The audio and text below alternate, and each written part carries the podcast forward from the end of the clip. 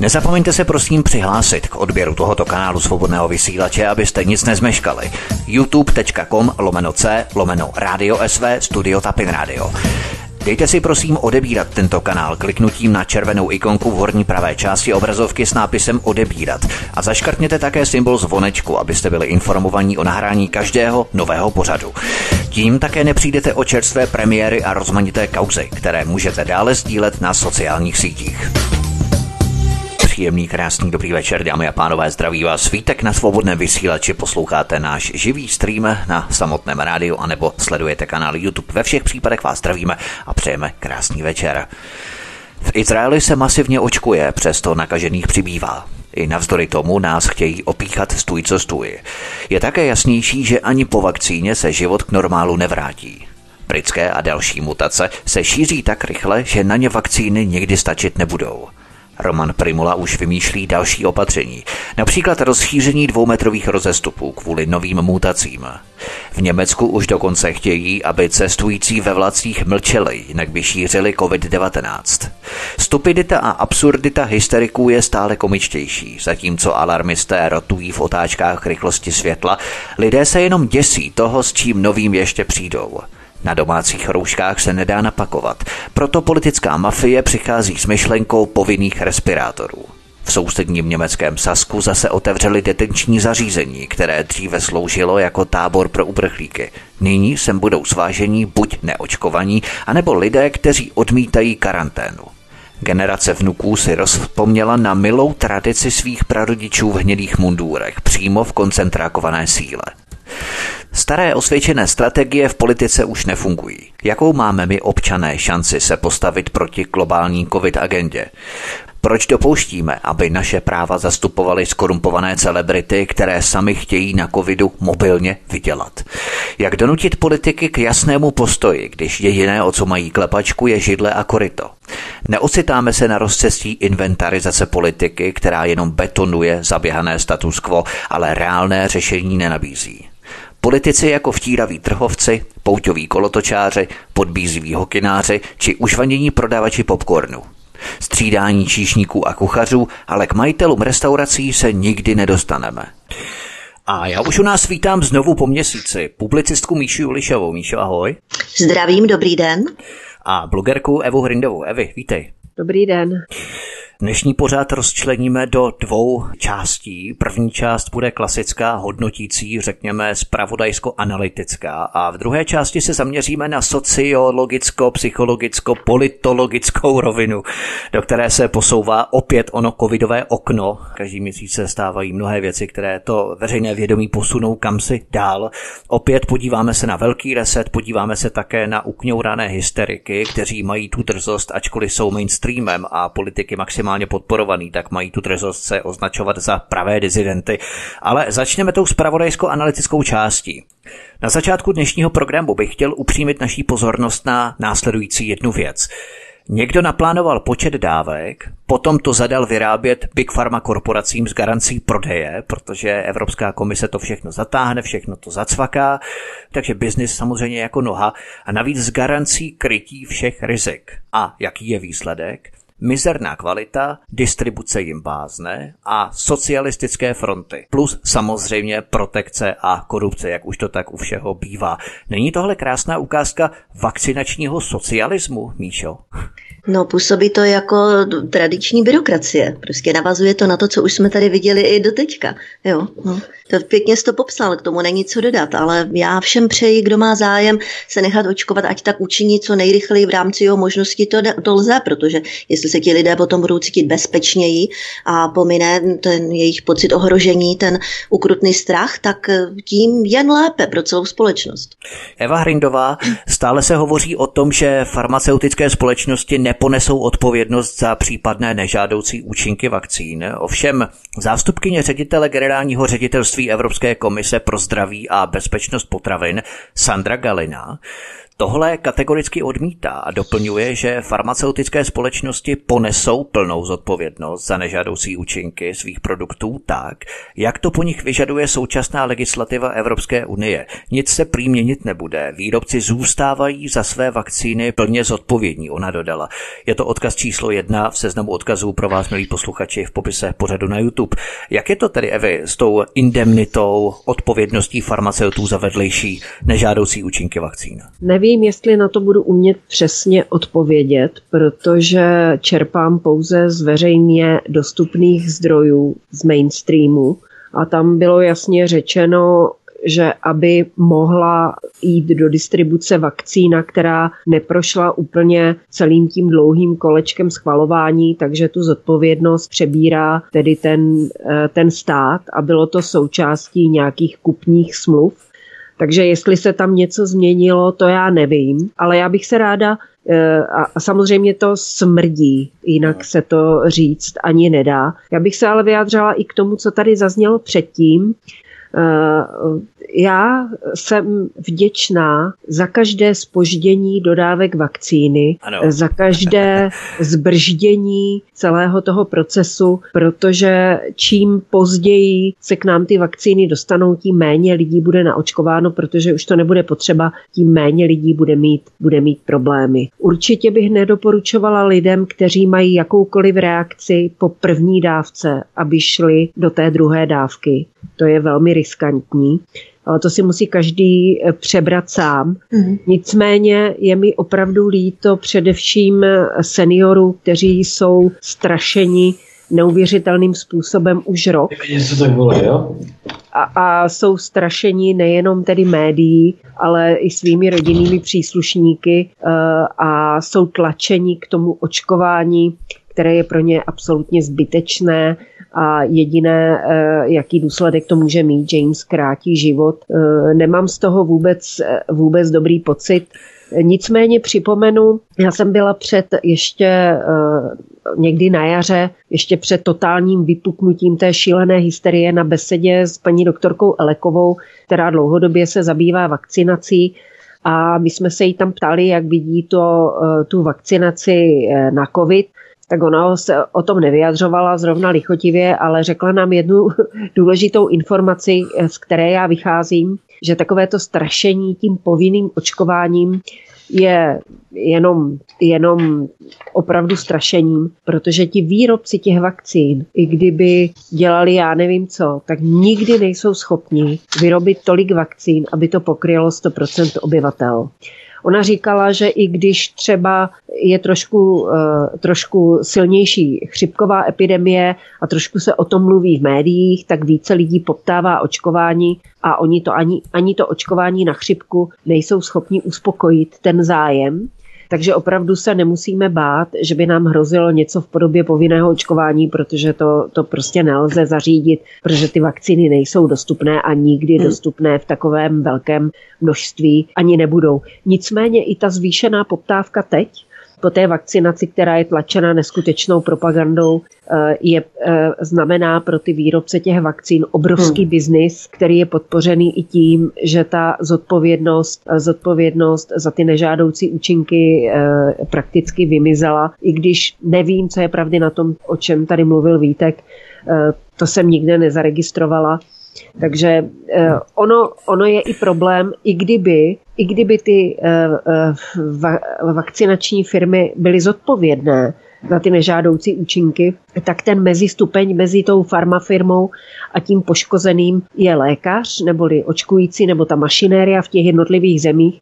A tady máme dlouhodobou zkušenost, že lékaři odmítají uznat nežádoucí účinky, brání se tomu, na SUKL je nahlašováno zhruba 2 až 10% skutečného množství nežádoucích účinků po každém očkování. Takže eh, když dneska vidíte nějaké přehledy nežádoucích účinků po očkování na COVID, tak si to vynásobte zhruba deseti a dostanete se k nějakému reálnému číslu eh, toho, co se vlastně po tom očkování těm lidem děje. Přesně o tom u nás mluvila také doktorka Eleková, že ten ten procent nahlašovaných kontraindikací vedlejších nežádoucích účinků je tak zhruba mezi dvěma až deseti procenty, přesně tak.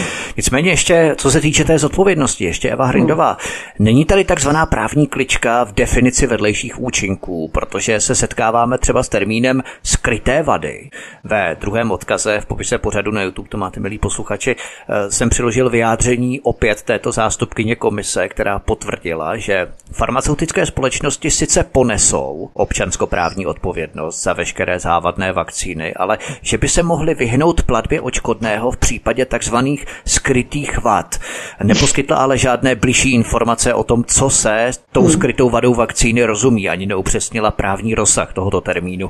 Není právě tady ten zakopaný pec, že to nesvedou sice na nežádoucí vedlejší účinky, mm. ale svedou to na skryté vady vakcín a tím pádem no nemusí mm. uh, nikoho finančně očkodňovat. Ano, ano, mm. samo, samozřejmě to tak je, ale i kdyby tam žádné skryté vady nebyly a ty nežádoucí účinky byly tak zjevné, až by to bylo do očí bíjící, tak stejně ta mašinérie celé té justice eh, a, celé té byrokracie eh, bude dělat všechno pro to, aby vám, ty, aby vám ta náhrada těch nežádoucích účinků nebyla přiznána.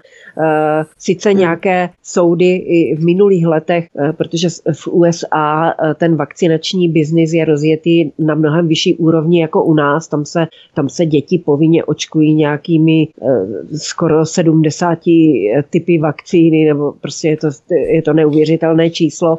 A samozřejmě tam ty nežádoucí účinky jsou. A jen velmi těžko eh, se daří prokazovat mm, eh, tu přímou souvislost mezi tou vakcínou a tou nemocí, protože už se nám tady jako, už se nám mhm. tady vžívá, vžívá, že je normální, když je dítě astmatik a že je normální, když má dítě exém, stejně tak se bude vžívat, že je normální, když po po očkování proti covidu dostanete covid a zemřete. Takže, takže eh, já bych opravdu doporučovala nespoléhat na nějaké očkodňování a raději se tedy neočkovat. Míša Julišová, je téměř jisté, že očkování proti koronaviru budeme potřebovat každoročně, jako v případě chřipky. To netvrdím já, ale to tvrdí bývalý člen vědeckého poradního týmu britské vlády Demon Pelly. Podle něj je také nepravděpodobné, že by proti koronaviru mohla vzniknout trvalá kolektivní imunita. Celý článek můžete najít ve třetím odkazu v popisu pořadu na YouTube. Potvrzuje se stále jasněji tedy, za jakým účelem do nás chtějí kolektivně píchat experimentální vakcínu, že ti nešťastníci, kteří se nechají opíchat, budou muset každým rokem chodit na jehlu. Ten záměr je stále jasnější a jasnější, že vůbec nejde o virus jako takový, Míšo. No samozřejmě vypadá to, že se tady rozjíždí takový job forever, neboli obchod navždy, eh, bude nekonečné množství mutací, to bude britská, ruská, africká určitě a tak dále. Jo, těch eh, každý rok budou další a budou proti ním třeba samozřejmě další očkování, stejně jako proti chřipce se taky každý rok přece eh, vytváří nové podle toho, jaký vědci zjistí, jaký předpokládaný věr by tady v rámci chřipky mohl přijít. Takže tohle bude to samé. Akorát tím chtějí pokryt prostě větší množství lidí. Proti té chřipce se nechtělo u nás očkovat tolik, já myslím asi 6 nebo 7 takže teď to chtějí globálně pokrýt. No a s tímhle by se jim to mohlo, mohlo podařit. Eva sice říká, že nebude tolik vakcín pro všechny, ale já myslím, že oni vyrobí klidně nebo eh, vystaví nové firmy a prostě rozjedou to ve velkém. Jo. Když se zjistí, že ten biznis bude výnosný, tak eh, to jsou schopni postavit podle mě nové továrny na to během krátké chvilky. Ale mě zaráží i jedna věc, jak je možný, že teďkom teda očkují v době, dá se říct, poměrně velké pandemie, eh, všechny lidi, nebo chtějí očkovat všechny lidi v těch ústavech sociálního zařízení, jako jsou tady domovy důchodců a tak dále. Jo, když například, co se týče chřipky, tak eh, v období chřipek eh, si myslím, to očkování nebylo nějak doporučené. Bylo doporučené před chřipkou, ale rozhodně ne při ní.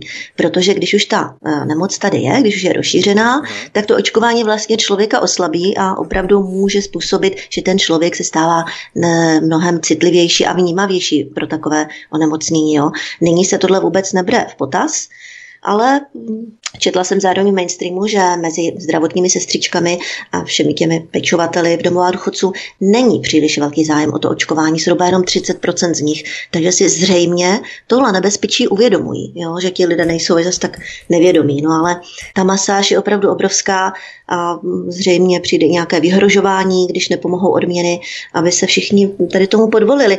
Já říkám, no tak pokud eh, to bude na bázi dobrovolné a někteří lidi tomu podlehli v tom smyslu, že si opravdu už nedovedou představit život jinak, než tím, že budou soustavně očkovaní, no tak ať nechtěli, bo ať se opravdu jim toto vyplní. Pokud jim to pomůže a přestanou tu společnost eh, hysterizovat a podporovat v tom hysterizování, Beze všeho, i hned, třeba pětkrát do měsíce. Eva Hrindová v Izraeli od listopadu 2020 neustále přibývá nakažených COVID-19. Nic na tom nezměnilo ani masové očkování zahájené 20. prosince, ani třetí lockdown, který v zemi platí od 27. prosince 2020. Nárůst může souviset s rychlým šířením nakažlivější britské mutace, myslí si izraelský komisař pro koronavirus Nachman Ash. Je to čtvrtý odkaz v popisu pořadu na YouTube. Já vám nevím, ale mně přijde, a teď opravdu tvrdě spekuluji, jo, že tu britskou mutaci, kdo si uměle rozšířil shodně s časem začínajících vakcinací, protože oni velmi dobře věděli, že ty vakcíny naprosto nefungují, že selžou, že nebudou fungovat, ale teď tu nefunkčnost vakcín mohou krásně svést na novou britskou mutaci, protože jinak by jim to lidé hodili na hlavu. Teď se můžou krásně vykecávat, vymlouvat na tu britskou mutaci. Co myslíš, je taková spekulace daleko od reality, když v Izraeli je ta účinnost vakcíny pouhých 50%? To jsou ty první tvrdé výsledky, které jsou dokonce i na mainstreamu zveřejňované, Evy. No, já se k tomu vyjádřím trošku teda spíše obecně, protože nesleduju přesná čísla v Izraeli, abych tady mohla eh, s nimi mávat jako, jako kladivem. Nicméně já bych řekla, že za nárůstem eh, počtu infikovaných v Izraeli nestojí žádná britská mutace, ale totální idiocie jejich politiků a médií, protože eh, jako já nevím, jako já si někdy připadám jak, jak, jak v nějakém zlém snu, Eh, protože když se od, když odhlédnete od toho vymývání mozku a podíváte se na tu věc eh, s, s nějakou logikou a s nadhledem, tak si řeknete pro boha, tak jim to tam pořád roste, eh, když už udělali tři tvrdé lockdowny, do toho hystericky naočkovali pomalu celou populaci a pořád jim to tam roste, tak jako to se, to, to se úplně už zbláznili, aby neviděli, že to, co dělají, prostě nefunguje. Druhá věc je samozřejmě, o tom jsme tady mluvili už mnohokrát, a je to vidět i u nás, že čím více očkujeme lidí, tak nám zas trošku začínají stoupat ty čísla těch infikovaných. Byť jsou to teda nesmyslná čísla, tak ten trend toho nárůstu tam je vidět a podle mě to eh, jednoznačně souvisí právě s tím očkováním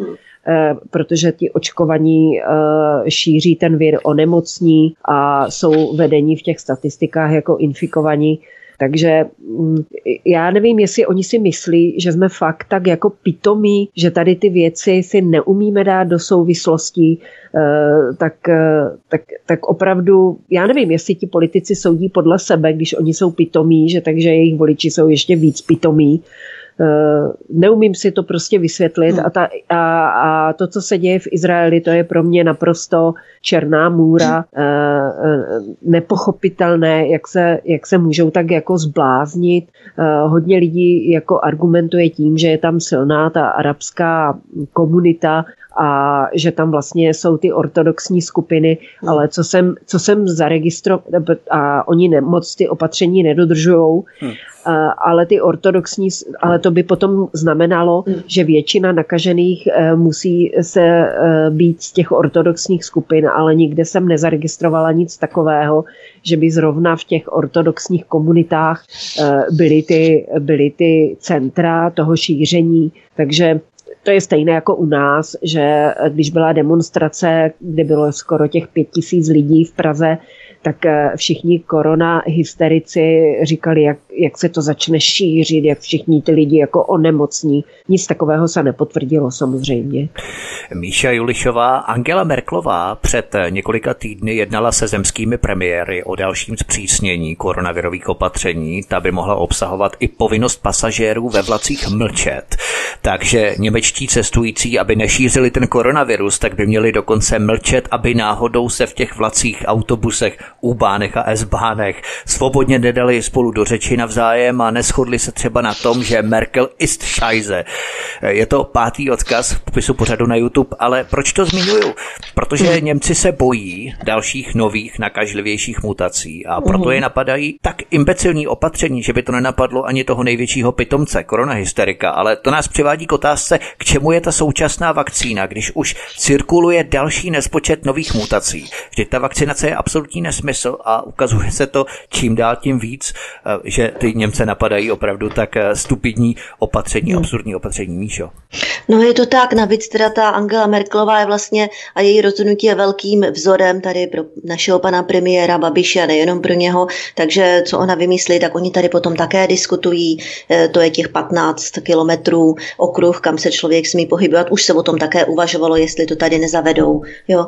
Už teda i paní Merklová říkala, že ten tvrdý lockdown eh, bude až do Velikonoc, to znamená někdy 4. dubna. No a potom po případě samozřejmě zase kvůli nezodpovědným lidem, kteří budou na jaře chodit ven, takže zase samozřejmě se zvýší počet pozitivních, takže ho zase ještě prodlouží.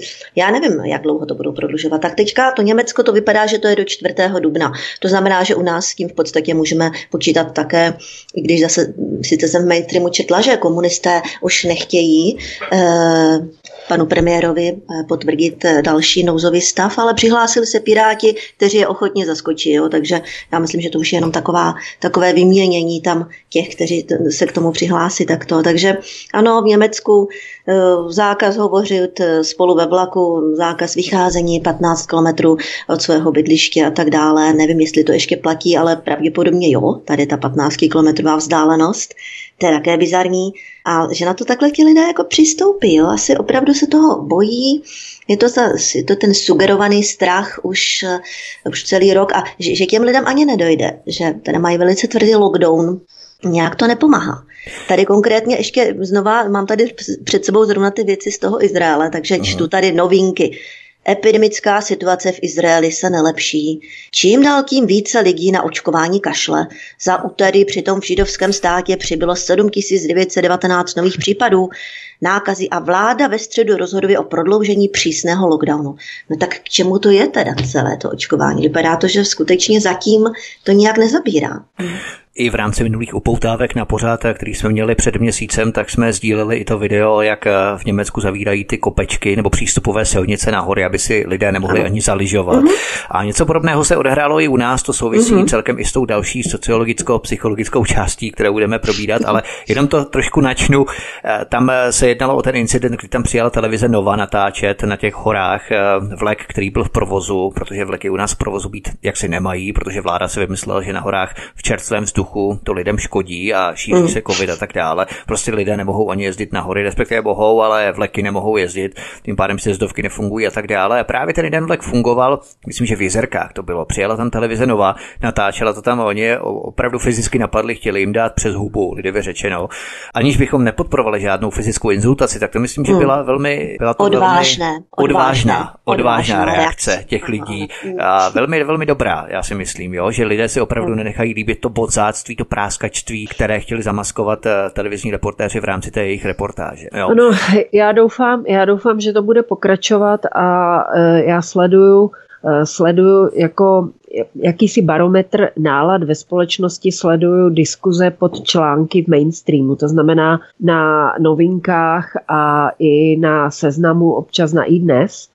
A tam je vidět, eh, že tedy eh, ti lidi už se začínají dostávat do situace, kdy už nemají co ztratit a pak už je vám jedno, jestli vás budou popotahovat za napadnutí nějakého novináře, protože, eh, protože nemáte co ztratit, jo? Je, to, je to úplně jedno. A celkově ta společnost vypadá úplně stejně. Myslím si, že Němci se to teďka učí poznáma, poznávat a chápat, tak jak jsme to zažili za komunistů, eh, kdy vlastně každý si žil podle sebe, snažil se eh, co nejvíc obcházet, eh, obcházet ty věci nastolené komunistickou stranou, ten systém, který tady byl, bujel tady nějaký, jak se tomu říká, šed, bujela tady šedá ekonomika, teďka lidi chodili na melouchy, Teďka takhle fungují vlastně kadeřnice, manikérky, pedikérky, to všechno frčí teďka na černo v soukromí domova a bude se to rozrůstat. Ty lidi to nebudou brát vážně, budou fungovat podle sebe, ale samozřejmě ve fabrikách taky tam už se žádná opatření nedodržují. Už málo kdy uvidím někoho, že by si na sebe patval dezinfekci. To už jsou opravdu jenom eh, výjimečné případy lidí, kteří eh, stejně jako za komunistů byli fanatičtí komunisti a podporovatelé toho systému, tak jsou i dneska fanatičtí covid hysterici. Mm, ale nikdo se o ně moc nezajímá, nechce s nimi přijít do kontaktu, protože nechce na sebe poutat tu pozornost a snaží se každý to obcházet, jak, jak to jde ještě Eva Hrindová, dokonce Roman Primula přišel s tím, že kvůli mutaci už dvoumetrové rozestupy nebudou stačit. Je to šestý odkaz v popise pořadu na YouTube, tak na novou mutaci budou muset být asi, já nevím, tři metry, na další mutaci čtyři metry. Nechci vidět ty rozestupy na desátou mutaci třeba, jak se budeme rozeznávat. Hej Franto, ty máš čtvrtou mutaci, tak huš ode mě čtyři metry. Tondo, ty máš zase šestou mutaci, tak mazej na těch šest metrů. Jo. Ale já, já, já opravdu nechápu ty politiky, že si myslí, že tohle bude na ty lidi zabírat. Oni se neuvědomují jednu věc, že už tady v tom šílenství žijeme rok. A ty lidi měli dostatek času svým vlastním pozorováním si tu situaci vyhodnotit.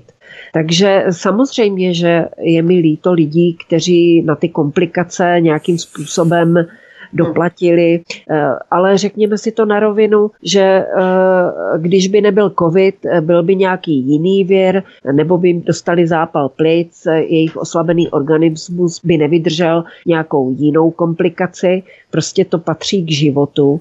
A když je někdo na tom špatně zdravotně, tak hold prostě musí si na sebe dávat pozor a sám si své zdraví zdraví chránit. Takže, ale většina lidí, eh, moje dcera mi třeba říkala, že u zeťáka v práci více, víc jak 60% lidí už covid prodělalo, to je velké množství hmm. a eh, eh, drtivá většina z nich, nebo prakticky všichni, to prodělali velmi mírným způsobem.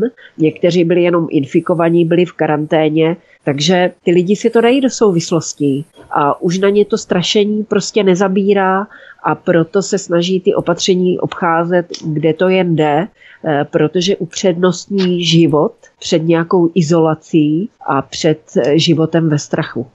Eva zmínila, že to strašení na lidi už přestává zabírat. Míša Julišová podle expertů je zmutovaný britský vir téměř jistě v Česku a postupně bude přebírat své místo a až se z něj stane dominantní zdroj nákazy. K tomu dojde pravděpodobně v průběhu března. Opatření, která do postu fungovala, už potom nebudou prý stačit. Je to sedmý odkaz v popise pořadu na YouTube. Pak přijde další mutace a zase další mutace mm-hmm. a hysterici budou rotovat v rychlosti světla. Do jakých otáček to ti zoufalci chtějí vyšroubovat pro boha? Co myslíš, Míšo, eh, v březnu nová mutace, potom za měsíc další mutace, pořád to bude o tom tež.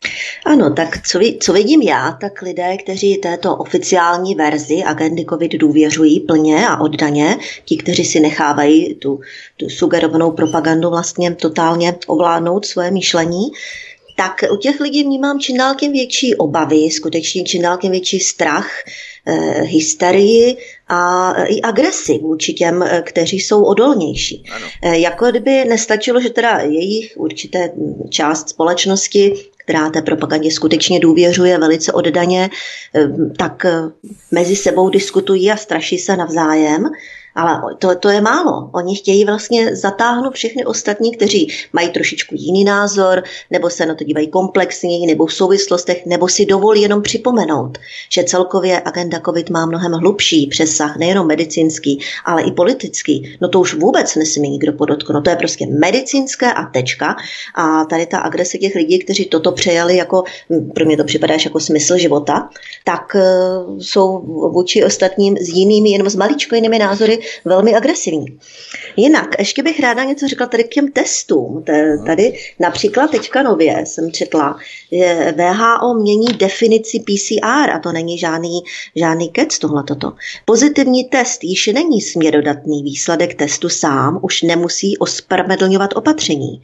Testy PCR jsou určeny jako pomůcka pro diagnostiku, takže uživatelé musí zvážit každý výsledek v kombinaci s dobou odběru vzorky, typem vzorku, specifikami testu, klinickým pozorováním, historií, stavem kontaktu i epidemiologickými informacemi.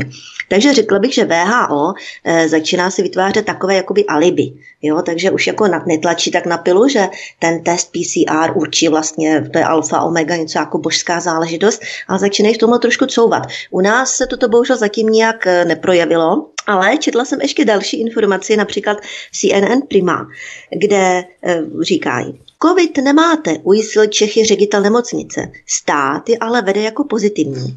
Přičemž jedna z redaktorek, speciálně Jana Šilerová a její manžel, si nechali dělat několik testů. Muž si nechal dělat sedm těch testů, přičemž pět bylo negativních, dva pozitivní. E, žena Jana Šilerová si nechala dělat tři testy, dva byly negativní a jeden pozitivní. Přesto jsou oba dva vedeni ve statistikách jako pozitivní. Tak který z těch testů byl teda správný? Představte si, kdyby si každý nechali dělat jenom jeden a vyjde jim zrovna ten negativní nebo zrovna ten pozitivní. Teď ta data jsou naprosto směšná a podle tohohle chtějí dělat veškerá opatření, veškeré přesné grafy, veškeré přesné tabulky, veškeré přesné statistiky z takto nepřesných údajů. Ale jak říkám, už i ta VHO od toho couvá, od tohohle. Jo, jenom ještě pořád to nedostalo nějak do povědomí našich předních odborníků, kteří toto vůbec jako nezohledňují, že ten test PCR je tímto způsobem degradovaný. Ono v rámci toho PCR testu, ono to jde dopředu a my jsme třeba s Láďou z Kanady měli speciální pořad, kde jsme se přímo věnovali replikacím, recyklacím těch mm-hmm. vzorků, odebraných vzorků v rámci toho testu, které se zvětšují na 35. úroveň, respektive 35 mhm. krát, natolik, aby byl nalezený nějaký mrtvý zbytek viru, který člověk prodělal několik týdnů, třeba má ho ve svém těle a tak dále. A oni ho samozřejmě najdou, ten jeden protein, uh-huh. molekulu toho mrtvého viru a oni to potom samozřejmě mohou označit jako pozitivní. To znamená, záleží na tom, kolikrát zvětšíme ten mhm. odebraný vzorek v rámci toho PCR testu. Ano. To znamená, jak řekl Kari Malis, vynálezce toho testu, tvůrce toho PCR testu, můžete najít cokoliv v komkoliv. You can find uh-huh. anything in anyone. To přesně řekl v tom citátu. Jo? Takže to je přesně o co v tom testu jde. Uh-huh. Publicistka Míša Julišová a blogerka Eva Hrindová jsou hosty u nás na svobodném vysílači od mikrofonu vás vítek. My si zahrajeme písničku a po ní doklepneme tu naší první spravodajsko-analytickou část. Hezký večer. Máme po písničce, vítáme vás tu opět zpátky od mikrofonu a zdraví vítek a spolu se mnou je tu publicistka Míša Julišová a blogerka Eva Hrindová. Eva Hrindová, když jsme byli u toho Německa, tak spolková země Sasko, sousedící s Českem, plánuje přestavět dům pro uprchlíky na vězení pro ty, kteří opakovaně porušují pravidla proti šíření nemoci COVID-19. Je to osmý odkaz v popise pořadu na YouTube, jenom pro vás, milí posluchači. Stejně tak to probíhá už ve Velké Británii, mimochodem, a i ve Spojených státech amerických. Vrací se Německo zpět ke své nacistické tradici koncentráků pro neposlušné občany a tady je naprosto na místě ještě možná zmínit onu žlutou hvězdu u nás, protože přesně takto bude Německo zacházet s takzvanými odpírači vakcín nebo odpírači karantén. Eh, hrozí, že se třeba něco podobného, jak se kopírují přece jenom ta německá opatření, že se něco podobného přenese i k nám, což si většina z nás nedokáže ani představit. Evy. To, co se děje v Německu, samozřejmě odpovídá naturelu, naturelu Němců. Náš naturel je o něco eh, jiný. Eh, takový, řekla bych, pro nás výhodnější. A eh, v této souvislosti mě zaujal právě postřeh, který mi řekla moje dcera, eh, která naživo sledovala poslední tiskovku, kde se vyhlašovala poslední opatření a očekávalo se, že, že se vyhlásí právě ten zákaz toho pohybu. K ničemu takovému nedošlo ani po vzoru Německa, a moje dcera mi tehdy řekla, že e, ti politici samozřejmě jsou idioti a uh, jsou vystrašení a dělají nesmyslné opatření, ale nejsou zas až takový idioti jako ti spořádaní Němci. přece jenom tam jsou nějaké tlaky v té vládě a já věřím tomu, že ten ministr průmyslu by nejradši všechno otevřel, ale vždycky se nechá zmastit tím Blatným a Babišem, kteří jsou eh, vyděšení až do morku kostí. Takže eh, my máme štěstí v tom, že nejsme tak extremističtí eh, v tom důrazu na tu disciplinovanost, jako jsou Němci, což nám zachovává relativně dobrou možnost pohybu a, pardon, a relativně, když vyjdete ven do ulic, tak vidíte, že relativně eh, lidi žijí docela normálně a není tady taková hysterie, jako zřejmě v tom Německu. I když pochopitelně ten dosah na oblast domácího cestovního ruchu, zahraničního cestovního ruchu, gastronomie, služby je obrovský. Míša Julišová, Míšo, já jsem zaznamenal, že se tam šustila poměrně hojně papíry. Máš k tomu něco v rámci toho Německa? Jsi tam něco hledal, nějaké informace? No já se tady dívám spíš eh, na, to, na ty věci, které předcházely, například tady celé té záležitosti, ale o tom snad ještě budeme hovořit. Třeba událost 201 a tak dále. Jo? ano, Event 201. 201 a Quidex a další mm-hmm. pandemická cvičení. Eh, ještě Míša Julišová, hejtman Moravskosleského kraje, já nevím, kdo to tady zmínil, jestli ty nebo Eva, mm-hmm. hejtman Moravskosleského kraje Ivo Vondrák z Hnutí Ano, ano řešil ano. překvapivý problém, očkovat se chce jen třetina zaměstnanců domovů pro seniory. Je to devátý odkaz v popisu mm-hmm. pořadu na YouTube. Stejně jako v Holandsku, kde v obci Urk mládež zdevastovala středisko protesty na COVID-19 a házela po policii zábavní pyrotechniku. Je to desátý odkaz.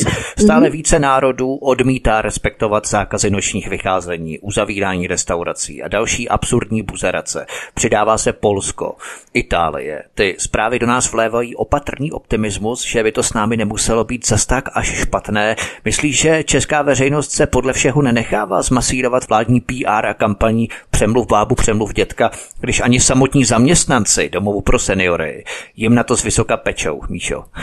No, já myslím, že se docela hodně lidí ještě nechává tady sugerovat propagandou, ale já jsem se zamýšlela ano nad tím, proč tomu ti lidé v těch domovech důchodců a tak dále nechtějí se očkovat, ale to bude zřejmě ono.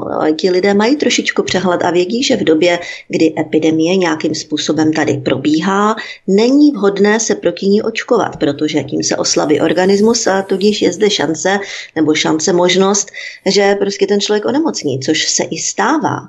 Takže proto podle mě i není takový zájem. Jo? Oni e, jsou třeba v těch domovech důchodců, pečují o, té lidi, o ty lidi už, už od začátku vypuknutí tady toho celého už rok e, neonemocněli, celou dobu byli zdraví, teď se nechají očkovat a oslabí tím svoji imunitu, no to by bylo bláznovství. Proto si myslím, že nechtějí se nechat očkovat.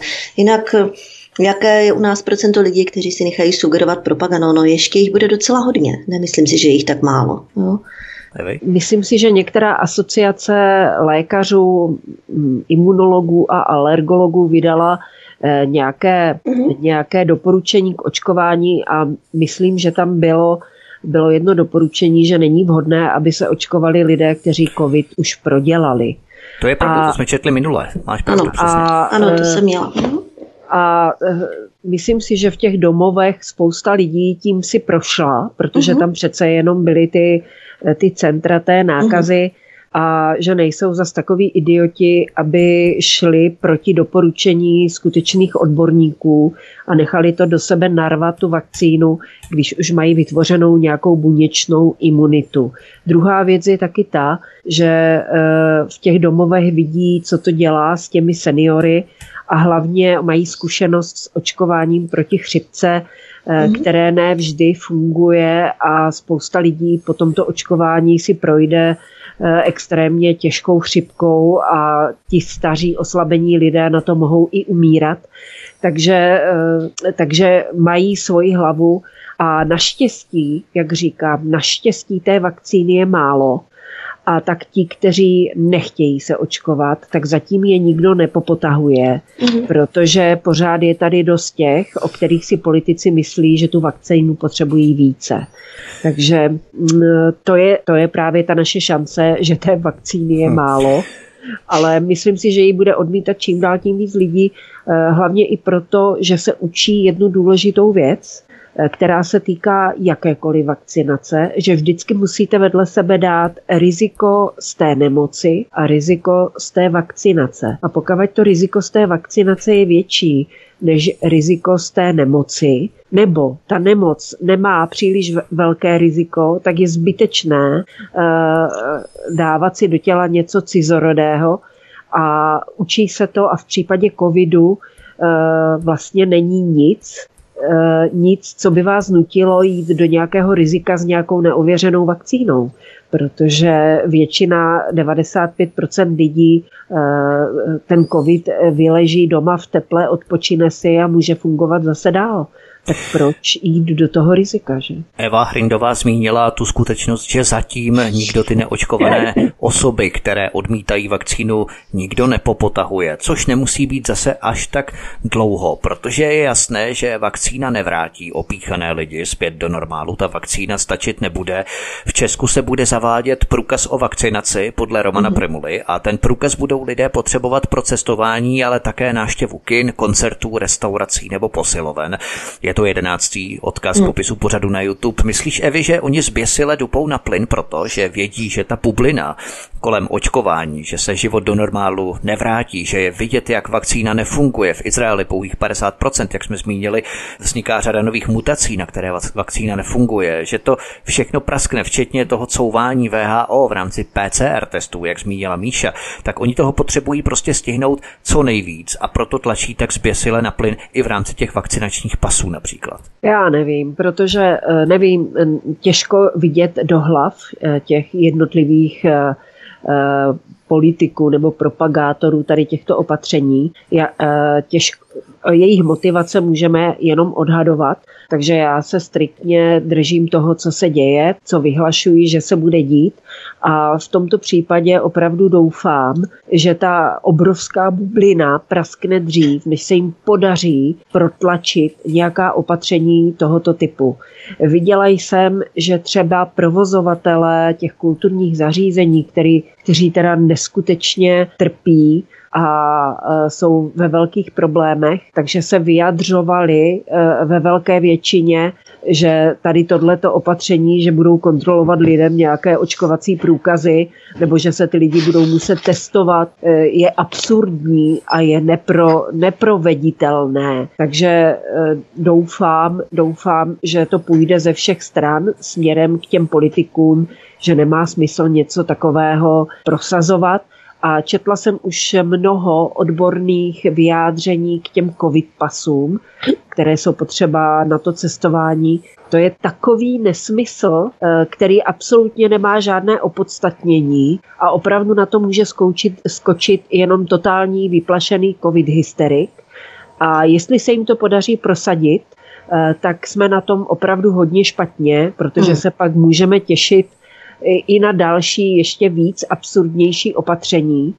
A e, nemám z toho dobrý pocit, protože stejně jako Míša si myslím, že pořád e, pořád tady balancujeme, že lehká nadpoloviční většina lidí je v pohodě a menší men, menší polovina, i když teda matematicky je to špatné vyjádření, dejme tomu mm. nějakých 49-48% lidí mm. pořád jako eh, hodně hysterčí. Míša Julišová, prezident České lékařské komory Milan Kubek pronesl, že by se žáci a studenti v případě znovu otevření škol měli plošně testovat každý týden antigenními testy. To jsou takové ty testy, co jsou pozitivní i na kolu nebo na papáju a ovoce, zeleninu a další a tak dále. Testovat by se podle něj mělo i mimo jiné i v továrnách, kde by pravidelné testování zaměstnanců bylo podmínkou provozu těch továren. Je to 12. odkaz v popisu pořadu na YouTube. Co myslíš, že vede Eh, takové lidi k podobným eh, výrokům? Je to obyčejný vyděšený strach z koronaviru, anebo jsou jednoduše zaplacení, angažovaní, podobně třeba jako ministr zahradnictví Jan Platný, který prohlásil, že eh, je to 13. odkaz, že evidují ve statistikách i třeba oběti autonehod, kteří mimo jiné měli také covid. Míšo. No, pan ministr Blatný, ten je zajímavý. To jsem se dívala tehdy na otázky Václava Moravce, kde on sám tedy prohlásil, že ze všech těch nadúmrtí je obětí s covidem, on pak je používá, to s covidem, zhruba 30%. No ale tak nějak pak už se nedořešilo, eh, čeho jsou oběti teda těch 70%, jo, což je teda dvě třetiny. A jsou to také nad úmrtí. Čeho ti jsou oběti? Opatření? Nebo čeho? Když teda nejsou to oběti covidu, ale čeho? To už potom jako se pomlčelo, o tom se dál nehovořilo. To mě teda zajímalo předně, eh, čeho jsou oběti těch 70% lidí podle něho. A jinak pan Kubek, no tak já jsem ho pozorovala, eh, když hovoří, kolikrát je lepší třeba stáhnout zvuk a jenom se podívat na, tu, na ten výraz, na tu mimiku. Eh, takový zvláštní človíček, já nevím, co si mám o něm myslet. No. Říkají, že promarňuje svou příležitost mlčet. On promarňuje svou příležitost mlčet, on se k tomu opravdu velice angažovaně ortodoxně přidal, vyloženě se v tomhle našel. Já mám dojem, že on tak nějak zřejmě, jestli třeba neměl nic moc na práci, nevím, nevím. A teďkom teda jako má tu agendu, eh, kterou obsluhuje, jo, zaměstnává ho nějakým způsobem každý den. Prostě se do toho obul. Já bych řekla takový fach idiot. Jo. Oni vyskakují, Můžu? když si všimneš takové ty hmm. figurky, které dříve nebyly vůbec slyšet, neměl žádnou ano. váhu, nikdo o nich nevěděl a ne. teď najednou jsou hrozně důležitý ano, je to a taková, užívají taková, si to těch médiích. Ano, jo? je to taková, takový kolečko vlastně na těch médiích, tak jede pan Kubek, pan doktor Hořejší, pan doktor Hell, pan doktor Flegr a koho jsem ještě zapomněla. No ještě možná 12 podobní. Ti vlastně pořád dokola jedou jednu a tu samou agendu. Jo, a Jan Konvalinka ještě si zapomněla. No, no tak to no. prostě... A můžu, můžu k tomu panu Kubkovi? Ano, Pan doktor Kubek, to je pro mě paralela pana doktora Kubka jsou všichni ti uh, transgender osoby, které využívají uh, příležitost, jak se dostat do médií. Jo?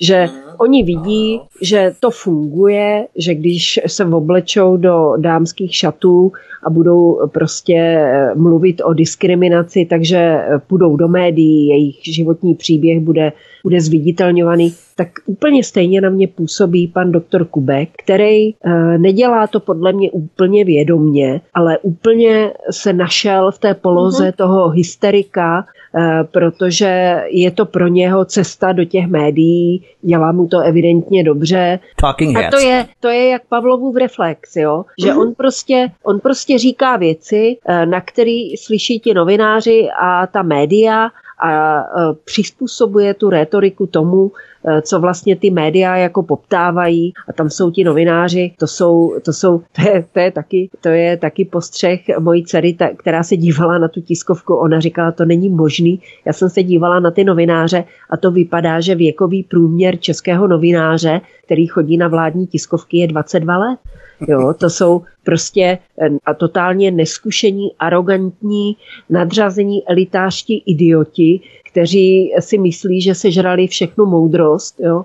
Takže oni vlastně vyvolávají poptávku po určitých typech vyjádření a tady ti e, slaboši bez jakési chrbtové kosti nebo páteřní kosti e, na to naskakují. A to je případ pana Kupka. Já jsem dneska zaregistrovala, že opravdu, že opravdu covid hysterici ať už z řad veřejnosti nebo z řad tady těchto kupků a konvalinků a hořejších, tak oni opravdu se živí tím, že interpretují data tak, aby je ukázala aby je ukázali v hrozivém světle. Takže, takže to, to, to jsem dneska na to narazila, že jak e, ministr Blatný mluvil o kolabující chebské nemocnici a že se musí odtud převážet pacienti, tak první věc, která mě zarazila, bylo ve spravodajství České televize, kde mluvili o tom, jak sanitky převážejí eh, ty nemocné z té chebské nemocnice a že všichni měli, to byli nemocní na covid, ale s mírnými příznaky. Tak jsem si říkala, no tak jako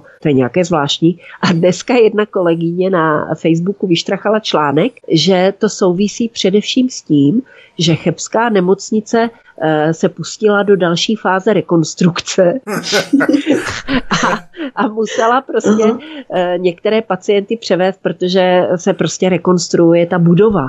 Takže, ale tady toto prostě vezme nějaký covid hysterik a udělá z toho uh-huh. drama, že nemocnice kolabují a musí převážet své pacienty. Že mají mírné příznaky a že jsou převážení pro to, jako ti naši novináři totálně ignorují a upletou si z toho úplně jiný příběh, který nám představují jako apokalypsu a hroucení se zdravotnické péče.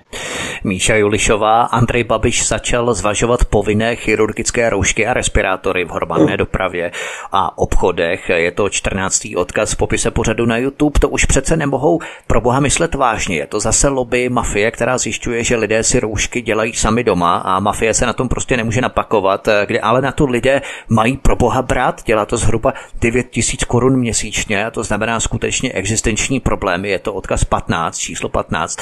To už dočista zešíleli, Míšo? Hmm. No samozřejmě, no tak když má někdo ušité doma roušky, tak co, co z toho kdo e, má, takže potřeba nakoupit to, co se objednalo a někdo z toho má určitě nějaký zisk, jak, jak už tak bývá cesta peněz, takže už i roušky je málo, ty respirátory jsou samozřejmě dražší než roušky, tak teď se přišlo na to, že protože jsou tady nezodpovědní lidé, soustavně porušují opatření, proto vlastně nezabírají lockdowny a všechny tady ty nouzové stavy, takže nyní už naordinujeme všem povinně respirátory, budou je nosit všude i doma, snad i ve spánku a mm, nakonec vypukne přece jenom ten ráj na zemi, vypadá to. No. To je tady vidět opravdu, jak hmm. tlačí na pilu, že minulý tlačí rok, kdyby zavedli rovnou ty respirátory, tak by to lidé neschlamstli. Takže nejprve roušky, tak nějak jako jemně, nejprve roušky první stupeň a po roce zase hmm. o stupeň víc respirátory. Příští rok bude, nevím co, skafandry hmm. nebo povinné očkování. Jo, pokud to tady nepraskne ta bublina, tady je opravdu vidět, jak oni tlačí na plyn, hmm. na pilu. Hmm. No, zatím se jim daří, jo? zatím je tady pořád nějakých těch, já nevím, třeba 45% eh, společnosti, která je ochotná zajistit tomuto celému eh, veřejný souhlas. Ještě bych ráda řekla, aby se nikdo nemyslel, eh, tady nejde o to, že bychom bagatelizovali nebezpečí jakéhokoliv viru nebo ano, onemocnění, nebo viru, to absolutně ne, to v žádném případě. Jo? Tady jde o to, že my se bavíme o těch opatřeních, o nouzovém stavu, o lockdownu a o tom všem, co náš spíš připomíná normalizaci a jakousi snahu o upevnění globálního totalitního systému, k čemu toto celé spěje. Protože politikům, elitám, vypadá to, se hmm. tento, tato metodika velice zalíbila. Nehodlají se jen tak vzdát.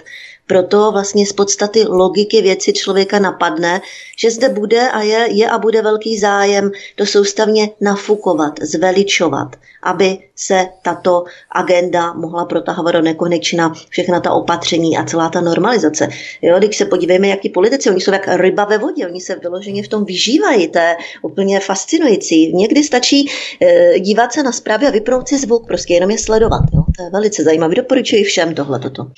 A přesně k tomuto globálnímu upevňování a autokratickému řízení zprávy nad celou planetou se budeme vyprávět, asi budeme povídat po píšničce v další části našeho pořadu, kde se budeme věnovat psychologickým a sociálním tématům.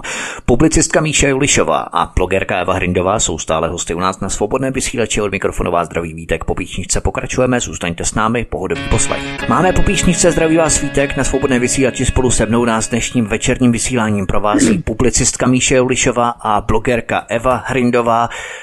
Míša Julišová, pojďme se věnovat v druhé části rozhovoru té sociologicko-psychologicko-politologické rovině. Zkusme se trochu zamyslet nad tím, že se stále více hovoří o polarizaci společnosti, štěpení názorů, vyostřených debatách a lidé sklouzávají do černopílého vidění víc než kdy předtím. Pokud máme jenom trochu, řekněme, levicovější názory, jsme hned druhý trocký, když jsme spíš, řekněme, lehce konzervativní, hned je z nás druhý Hitler a když se snažíme o smířlivý tón, najít nějaký kompromis, vyvážit ty ostře protichůdné proudy, tak jsme pro mnohé zrádci. Jednoduše veřejná debata je čím dále tím vypjatější, lidé mají spíš odstředivé tendence, než hledat styčné body v těch debatách a na nich stavět. Jak to vidíš ty, Míšo? No rozhodně, musím souhlasit, vypadá to tak, že se ta společnost čím dál tím víc od sebe oddělují ti lidé, kteří vnímají kriticky tu propagandu a čím dál tím více si všímají různých nesrovnalostí, zaujatosti, eh, neserióznosti. Jo, to znamená, že vnímají i různé ty kritické informace, které se sem také dostanou, dávají si je do souvislosti a říkají si, že toto není možné, takhle, takhle, takhle, tak jak to, že teď toto, jo. No, ale pak je tady ještě řada lidí, stačí jenom trochu ptát, trochu Kdy, naťuknout ano, něco ano, a hned jsou ano. urvaní a ukřičení těmi hmm. hysteriky. Ukřičení těmi hysteriky, eh, ti nás teď říkají nám popírači, jo? oni prostě to je takové to buď a nebo, to znamená, jakmile člověk jo. něco lehce skritizuje, ano. už popírá všechno, přeje si smrt babiček, je zodpovědný za eh, desetitisíce mrtvých. Já jsem se včera dověděla, eh, že myšlením, že už jenom myšlením ohrožujeme svět víc, než kdybychom roznášeli covid. Jo, takže už jsme u ideozločinu dokonce, no tak to už tady ale přece všechno bylo. A zajímavé, že toto jsou schopni opakovat ve svých komentářích lidé, kteří ještě před rokem, před dobou covidovou, byli vůči propagandě a celkově tady té politice v západní Evropě sem směřující poměrně hodně kritičtí. Tak najednou toto všechno neplatí, jako kdyby to nebylo, najednou propaganda je vlastně jediný relevantní legitimní zdroj, najednou agenda vlastně Evropské unie, tak ta je také správná a každý, kdo si to dovolí kritizovat, tak je vlastně konspirátor, dezinformátor a tak dále. Jako kdyby lusknutím prstu ty lidi někdo vyměnil. Eva Hrindová, když se ještě no budeme chvíli soustředit na ten hmm. politický rozměr, skoro nemine den, aby se na politiky soudce, státní zástupce neprovalila nějaká kauza, zlodějina, korupce, podvod. Nedávno vyplynulo, že třeba Roman Primula chtěl z peněz veřejného zdravotního pojištění dokonce rozjet svůj soukromý biznis s testováním na koronavirus. S Primulou v tom měl jet eh, jeho spolustolovník ze schůzky na Vyšehradě tehdy galerista Jan Třeštík. Je to 16. odkaz na YouTube. Měli jsme tu také papaláše v Teplicích, parta velkých hochů, teď brutální zásah rycheckého družiny ve prospěch demobloku v rámci voleb současných letošních podzimních. Takže na politiky se skoro každý den provalí nějaká kauza drobná kriminalita. Ale vy, občané, se chovejte zodpovědně, držte ústa, nemáte žádná práva jako bílí heterosexuální pracující, můžete tak akorát platit daně nebo mastné pokuty za nějaké bagatelní přestupky. To, co se nazývá lidská práva, platí jen pro vybrané skupiny zločinců, politiků, úchylů, nefakčenků a barevných etnik. A běžný člověk se lidských práv skoro nedomůže dnes už. Jo? A lidé samozřejmě tohle cítí čím dále tím jasněji a Začínají zjišťovat, že právo a spravedlnost si musí zajistit sami, že čeští politici, česká policie, české soudy nám právo a spravedlnost rozhodně nezajistí. Není to naprostá krize politiky, která se už prostě nedá vrátit, ta metastáze už je příliš, jak si začárou, příliš pokročila, Evy. No, ta krize je opravdu velmi hluboká. E, nejvíce byla vidět právě ve volbách v USA prezidentských, kdy, e, kdy naprosto zjevné důkazy o sfalšování voleb odmítly soudy vůbec připustit. Samozřejmě i u nás vidíme e, čím dál častěji používání dvojího metru a člověk opravdu se musí zařídit tak, aby se vyhnul a hlavně, aby nespoléhal na nějakou spravedlnost soudů, nebo něčeho takového, protože to už dávno samozřejmě e, nic takového e, tady u nás není. Samozřejmě můžete, je to o lidech, můžete e, narazit na soudce, který je rozumný a přece jenom těch soudců je plno a nejsou všichni uplacení nebo všichni Eh, pod vlivem nějaké propagandy. Takže eh, člověk se musí zařídit a musí se, eh, nesmí na to spoléhat, že když bude nejhůř, že spravedlnost bude dokázána pomocí soudu nebo vyšetřování policie. Takže je potřeba eliminovat situace takové, aby se do nich ten člověk eh, ne, nedostával. Hmm. Ale já bych chtěla říct jednu důležitou věc, že to, že ta situace dneska je taková, jaká je, je z velké míry také naše vina, že jsme to nechali tak daleko dojít a nezajímali jsme se, eh, ne, nesledovali jsme to dění v 90. letech. jsem to tady říkala jednou, že v těch 90. letech jsme se všichni chtěli nadechnout té svobody a věnovat se sami sobě a svým životům a e, v podstatě spousta lidí ignorovala to politické dění a nepozorovaně, nepozorovaně e, se tady ten politický systém přetvářel, až se přetvořil tak, že už je prakticky nereformovatelný. Ale já si myslím, že budeme muset spolknout tu hořkou pilulku a budeme se muset pokusit, eh, pokusit nějakým způsobem do toho vstoupit, aspoň zpětně, aspoň, jak já říkám, sypat ten písek do toho soukolí eh, přestat ignorovat volby, eh, jít tam a trošku jim zavařovat těm politikům, protože když nebudeme k těm volbám chodit a uraženě, uraženě vykřikovat, že ten systém je špatný. Ano, je špatný. Je špatný, volby jsou neférové, ne, eh, nejsou sfalšované, jsou neférové eh, a nebudeme tam chodit, tak ta situace se bude nadále zhoršovat. Můžeme ji aspoň brzdit a získat tak čas pro to, abychom se nadechli a zkusili vymyslet něco jiného. Ale zatím těch možností moc nemáme. Teď je otázka, koho volit, protože všichni politici zatím, co se do té politiky dostali, vždycky se nechali skorumpovat a vezměme si i právě, jak si zmínila, americké volby, když byli schopní ukrást volby Donaldu mm-hmm. Trumpovi v rámci těch grafů, které jsme všichni měli možnost vidět, jak to po uzavření volebních místností vyskakovalo nahoru na jednou o 150 tisíc hlasů během hodiny pouze pro Joea Bidena a ani jeden hlas pro Donalda Trumpa. Stejně tak jako dochází k výpadkům elektřiny u Stan a TOP 09 se 4,9% a po nahození a skočení toho systému ČSU za hodinu je na jednou 5,1 a už se dostali do parlamentu. Otázka je opravdu, jestli ty volby mají smysl a jestli vlastně ten systém, ten špatný no, systém těmi mhm. volbami, ať volíme kohokoliv, tak uh-huh. jestli ho v podstatě nepodpoříme. No, eh, podívejte se, eh, stačí se podívat na Slovensko. Můžeme se poučit z chyb našich sousedů a velkou chybou Slováků bylo, že si nedokázali vybrat mezi Čaputovou a ten druhý, už ani nevím, jak se jmenoval, eh, který ho nominoval Smer. Neuměli si vybrat. Přiznávám, že ani jedna volba nebyla ideální. Přesto, když se na to podíváte střízlivě a s nadhledem, tak volba toho, toho pána, který tam kandidoval, eh, by byla menším zlem. Mm-hmm. Takže když vy řeknete, já už se nebudu špinit a nebudu volit menší zlo, tak co získáte? No to větší zlo.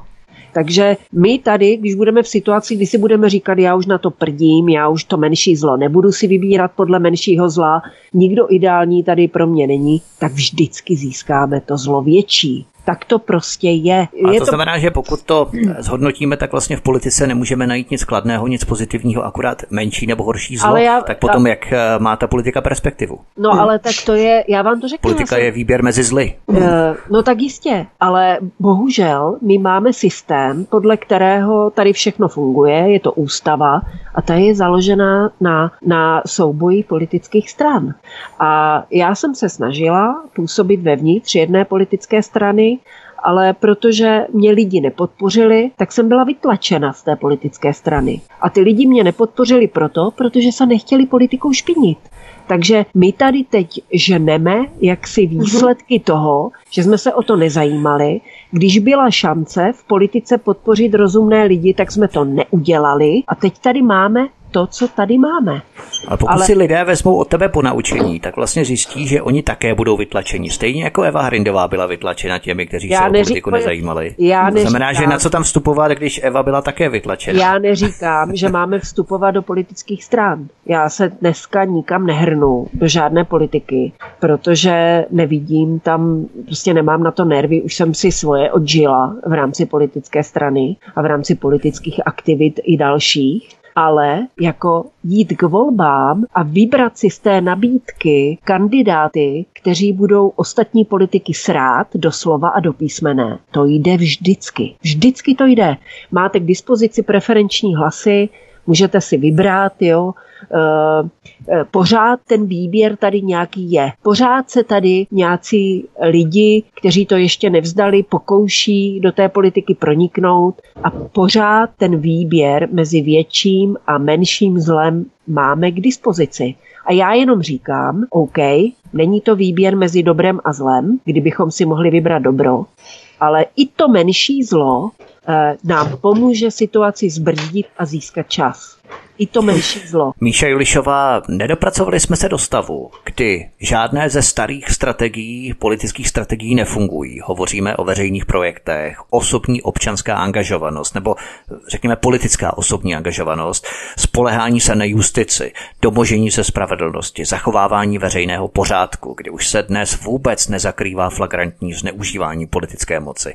Prostě nic z těch starých politických nástrojů nefunguje, akorát, že lidé si to ještě vůbec neuvědomují neuvědomují, že pokud jsme měli šanci, aby byl náš hlas ještě nějak vůbec slyšet dříve, tak dnes je ta šance mnohonásobně menší eh, než před covidem. Není právě tohle problém, Míšo? No to je samozřejmě problém, ale to je výsledek, eh, to tady nespadlo z ničeho nic, jo, to je vlastně výsledek té dlouhodobé politiky, kdy se legitimizovala jakási politická korektnost, eh, takové krásné slovo, ale co to znamenalo? To znamenalo pokrytectví, lhaní, podvody, konexe, jo, všechny tady tyhle ty protekce, podplácení a tak dále. Všechno se to legitimizovalo, to je přece korekt a bylo nekorektní o tom hovořit. Jo, když se to týkalo nějakých těch spravedlivých, to nekorektní to vůbec nějakým způsobem zmiňovat, protože slušný člověk o takových ošklivých věcech vůbec nebude hovořit. To není korektní. Jo? No tak tím pádem se o tom nehovořilo, eh, novináři o tom také moc nediskutovali a celý se to legitimizovalo. Ano, oni kritizují, ale zase jenom určité určité, určitou stránku, určité politické strany, které momentálně nějakým způsobem nezapadají do celé té politické mašinérie. Řekněme, v dnešní době tou politickou mašinérii pro nás tady je ta politika Evropské unie. A buď to tam ta strana zapadne, to znamená, že pokračuje v rámci té politické agendy, která je prosazovaná, bezpodmínečně s ní naprosto souhlasí, no a nebo tam nezapadne, to znamená, že nějakým způsobem tam má něco, tamto, tamto, tamto, no tak samozřejmě ti jsou všichni eh, nějakým způsobem těma novinářema kritizovaní, jo, ale ale to, to, to nesouvisí ještě, kdo je spravedlivý a kdo ne, kdo co dělá dobře a kdo co dělá špatně. Jo. To, Takhle to nefunguje. Já jenom ještě k tomu bych řekla, že co máme na výběr? Mm-hmm. My máme na výběr uh, dát od toho ruce pryč, a nebo nějakým způsobem využívat vlastně všech možností, jak to ovlivňovat a nějakým způsobem to narušovat. A když od toho dáme ruce pryč, protože se nám to nelíbí, mm-hmm. tak co se stane?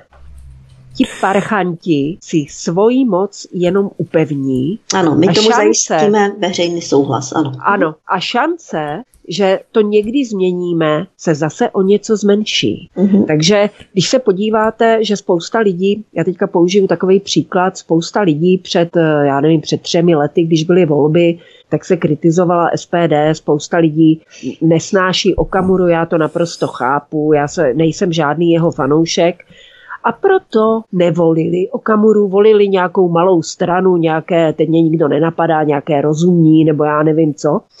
Eh, její hlasy propadly. Naštěstí ten Okamura se tam, eh, se tam dostal a díky němu, což zase není, že by ho chválila, ale některá témata zůstala v tom mainstreamu. Když tam nebude v tom parlamentu nikdo, s tady s tím opozičním názorem, tak prostě se ta témata vůbec do toho mainstreamu nedostanou.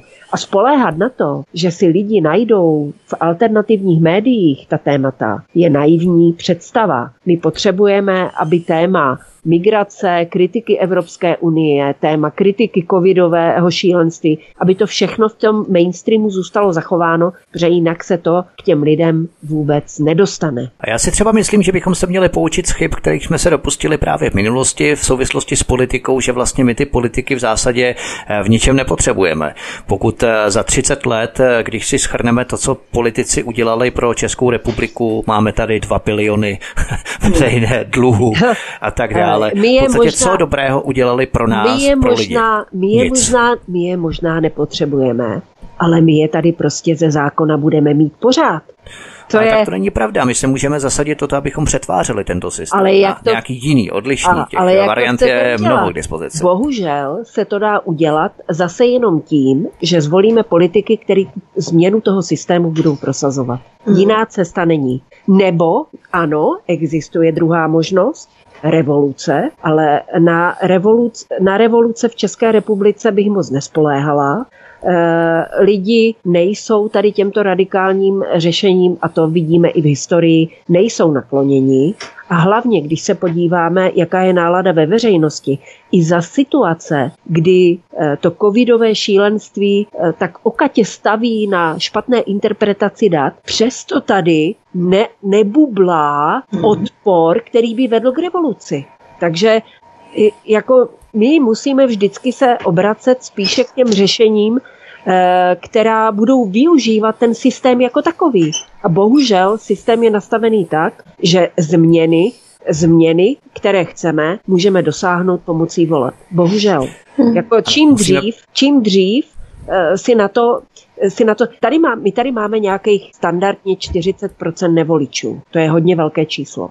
Kdyby někdo byl schopen tady těch 40% nevoličů oslovit, hmm. dejme tomu, že z těch 40, eh, že t- máme v každé společnosti je 10-15% totálních idiotů, kteří v životě k volbám chodit nebudou, protože absolutně se v tom neorientují.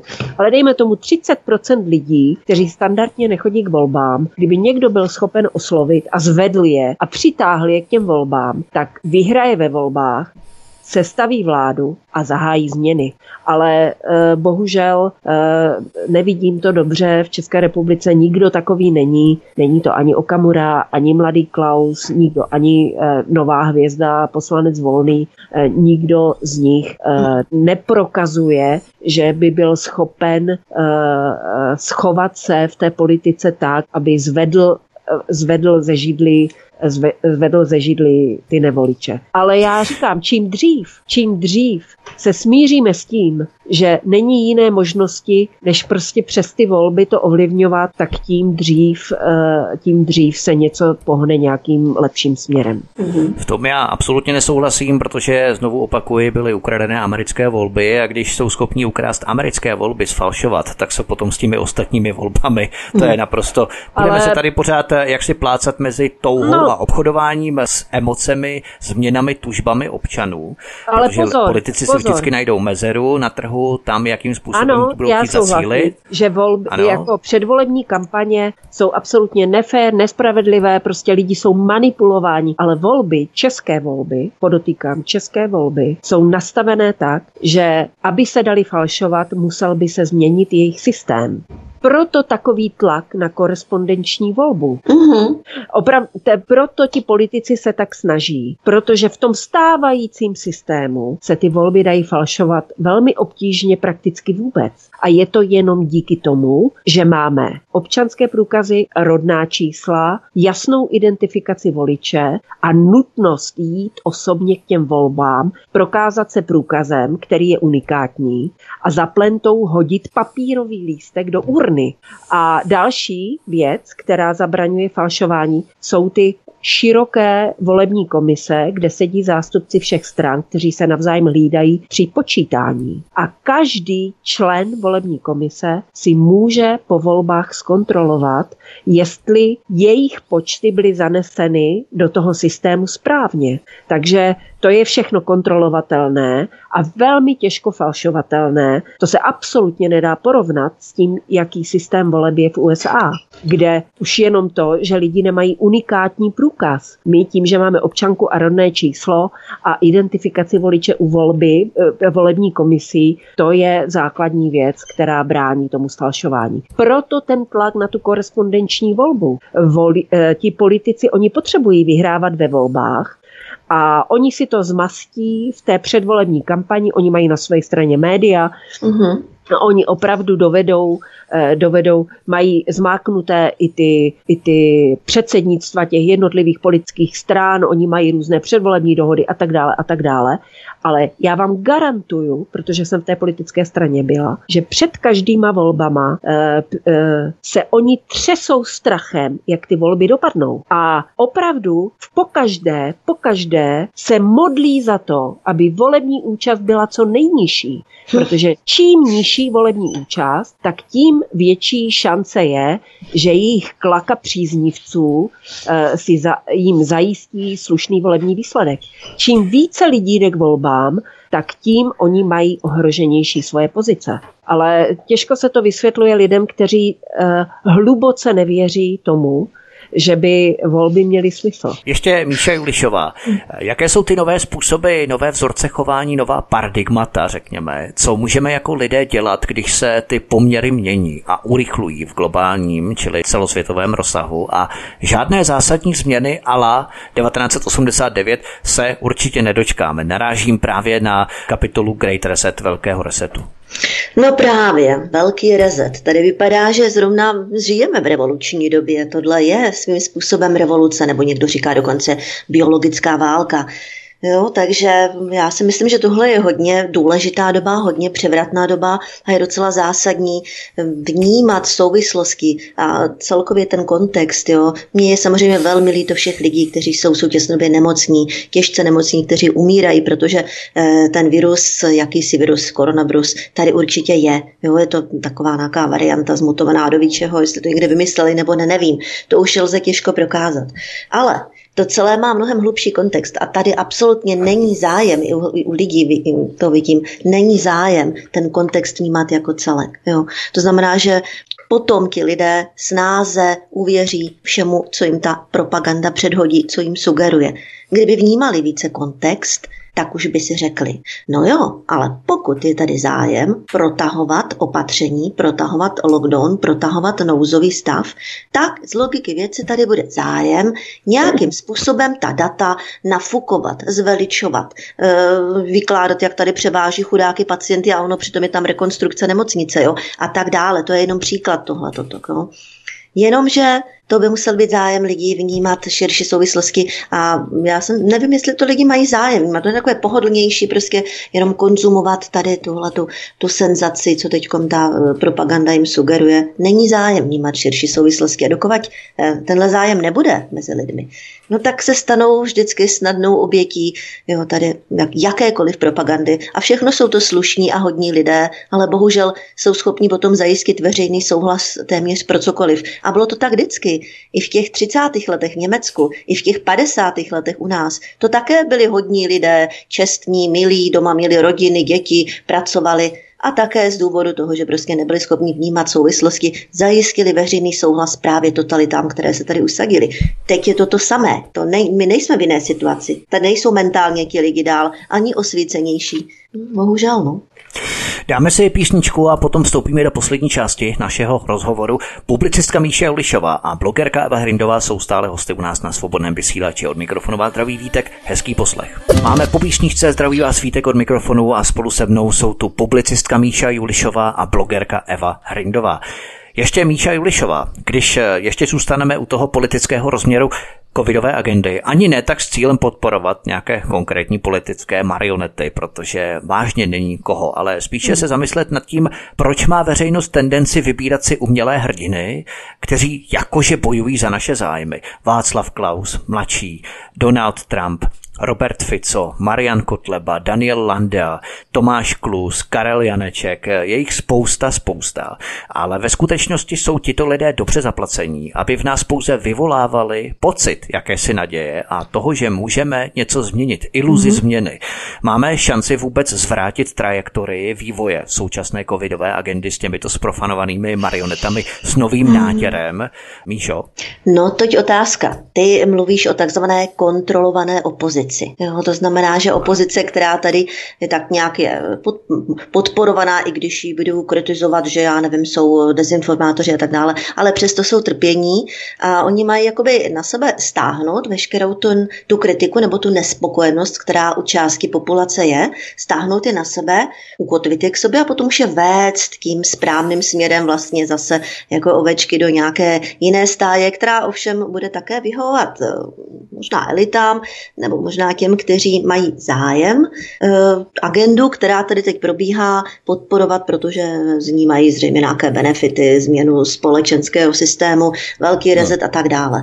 Jo? Ano, kontrolovaná opozice se tomu říká. No, proč lidé na to tak eh, lehce naskočí? No, protože tady nikdo jiný není, eh, protože je to jednoduché, protože ze začátku se snaží věřit těm slovům, tonoucí se stébla chytá, tak to zkoumají, někteří to časem zjistí, že jim tam zase něco nehraje. Jo? Vlastně to poznávání je proces, to je dlouhodobý proces. Nikdo neví hnedka všechno z kraje. Že? Takže i ta agenda a její kritika má svůj vývoj, někam to směřuje, objevují se další lidé, budou se objevovat a tak dále. No, je to proces. Ještě, hm? ještě Míšo, v rámci těch korona hysteriků, jakým říkáme, nebo korona alarmistům, tak eh, čerstvá událost, zrovna včera jsme si o tom psali, hm. že oni sami sebe považují za hm. novodové disidenty. Jak to vlastně všechno je? Protože protože to je velmi postavené na hlavu, protože s nimi sympatizuje veškerý mainstream politici hlavních proudů a tak dále a přesto oni sami sebe používají za dizidenty. Jak to vlastně je?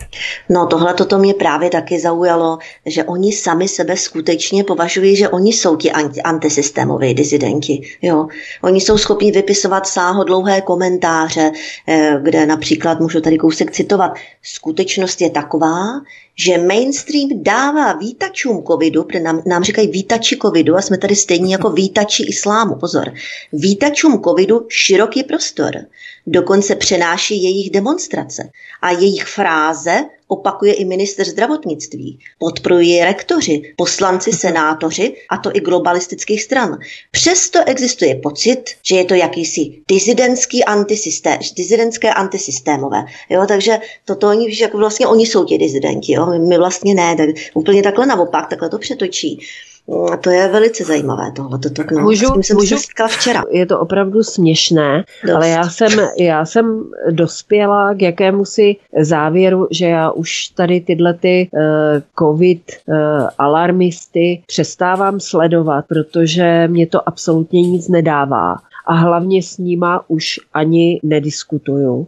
A souvisí to i s tím, tady zaznělo, co tedy, jak, jak k tomu přistoupit, jak lidi v rámci těch změn mají fungovat. E, já si myslím, že, že je, je strašně záslužná práce všech alternativních médií, Eh, který dávají prostor vlastně i nám dneska, takže děkuji, eh, děkuji Vítkovi, že nás pravidelně zve a můžeme se tady otevřeně bavit o, ano, o všech ano. věcech.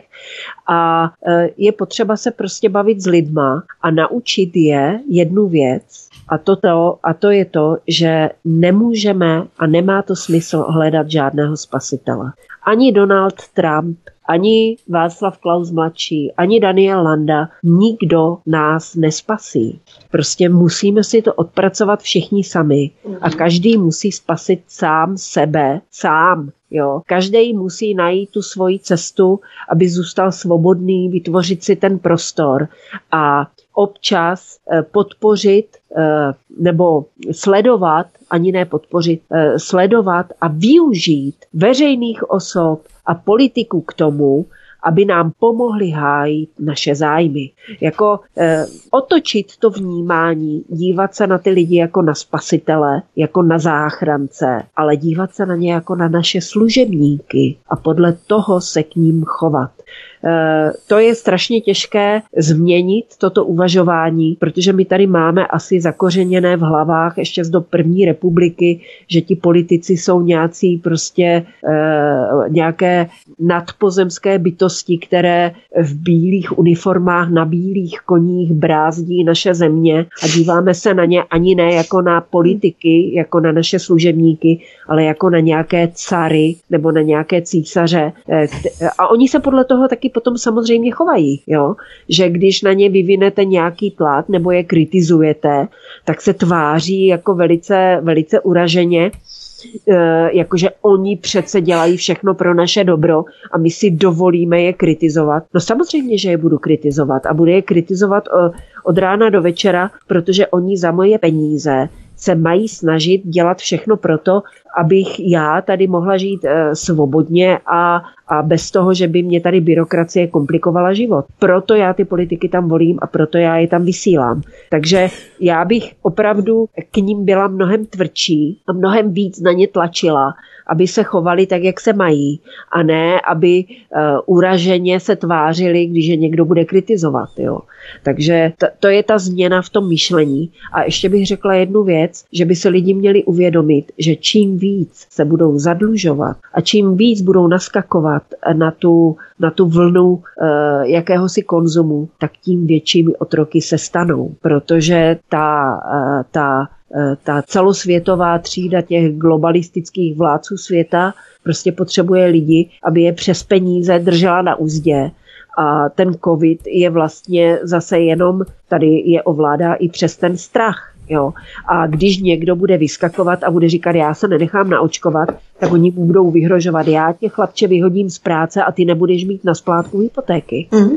Takže já když vidím, ano. jak se, jak se lidi naprosto eh, nepřiměřeně zadlužují a jak prostě nepřiměřeně bez toho, že by, že by k tomu měli zázemí jako pracovní, si představoval, jako když, ať se na mě nikdo nezlobí, někdo, kdo není schopen prostě si vydělat ani na nejnutnější potřeby si myslí, že si koupí byt za několik milionů a že je to normální. No není to normální. Jo? Takže takže opravdu, aby ty lidi se naučili žít více svobodně a nebýt tolik závislí na tom systému a nehledět furt na ty politiky jako na nějaké spasitele, ale opravdu s bičem jim stát za zádama.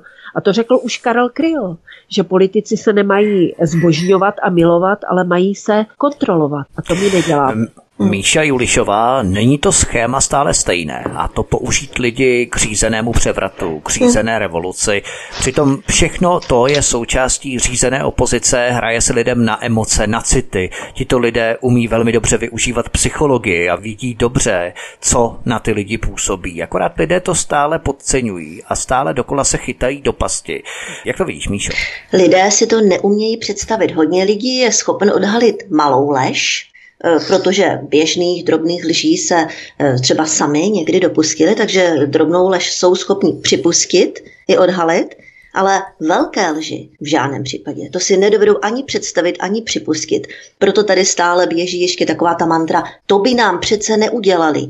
Jak by nám mohli lhát? Jak by mohla být jednotná globální propaganda? Vždyť to, vždyť to samé říkají ve všech státech. Jo? Prostě tady tohle toto uh, absolutně nejsou schopni připustit. Tady nejde o žádnou konspiraci nebo o nějaké, o nějaké zpřísahání nebo spiknutí v žádném případě. Tady se prostě odehrává jen další agenda, eh, kontrolní agenda, která nějakým způsobem má vytvořit nějaké změny. Vždyť jich bylo v minulém století celá řada. I ty války konec konců, jestli si někdo myslí, že ty války byla spontánní záležitost, tak to absolutně nesmysl. V dnešní době už to snad eh, nikoho ani nemůže napadnout. Jo. Takže spousta lidí se nedokáže představit nějaké takové ty větší plány, eh, dejme tomu nějakých těch zájmových skupin, eh, kteří, to jsou, to jsou skupiny lidí, celé rody, které už po generace mají možnost ovlivňovat eh, dění ve světě. Oni už potom možná připadají dokonce jako bohové, že jo? Proč by ne, když vlastně vidí ty ostatní lidi, jak jsou ochotní poslouchat tu propagandu, jo? Jak, jsou, jak, jak jsou nedůvtipní v tomto smyslu. No. To je potom těžké tady tohle. Jo, já jsem chtěla říct ještě jednu věc. Proč u nás ještě Aha. hodně lidí mlčí? No tak to je držhubné. To je držhubné, když spousta lidí je za to uplácených.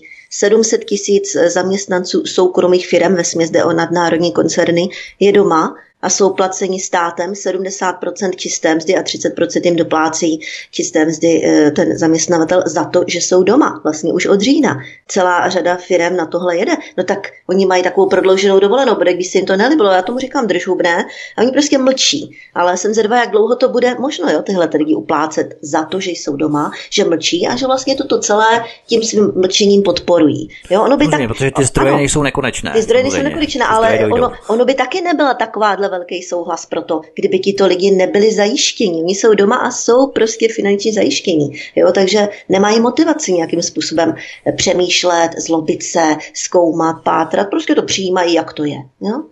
Ještě ke konci, abychom se přesunuli na samotný závěr našeho rozhovoru, takže se stále pohybujeme v tom začarovaném schématu, kdy politici vytvoří problém a zároveň nabídnou spásné řešení. Ale musíte nám vy, občané, něco obětovat z vašich občanských práv a občanských svobod. Takže problém, nepřítel, řešení, spasitel. Mhm. Politici vždy najdou nějakého si nepřítele, na kterého to celé hodí a lidem mhm. unikne skutečná podstata, opravdový nepřítel, kořen toho problému a potom přijdou spasitelé, co se nazvou hrdiny celé revoluce a lidé je za toho frenetického potlesku vynesou na samotný vrchol. V tomto případě jsou nepřáteli národní vlády, které jsou příliš samostatné, příliš suverénní, příliš soběstačné a řešením je co?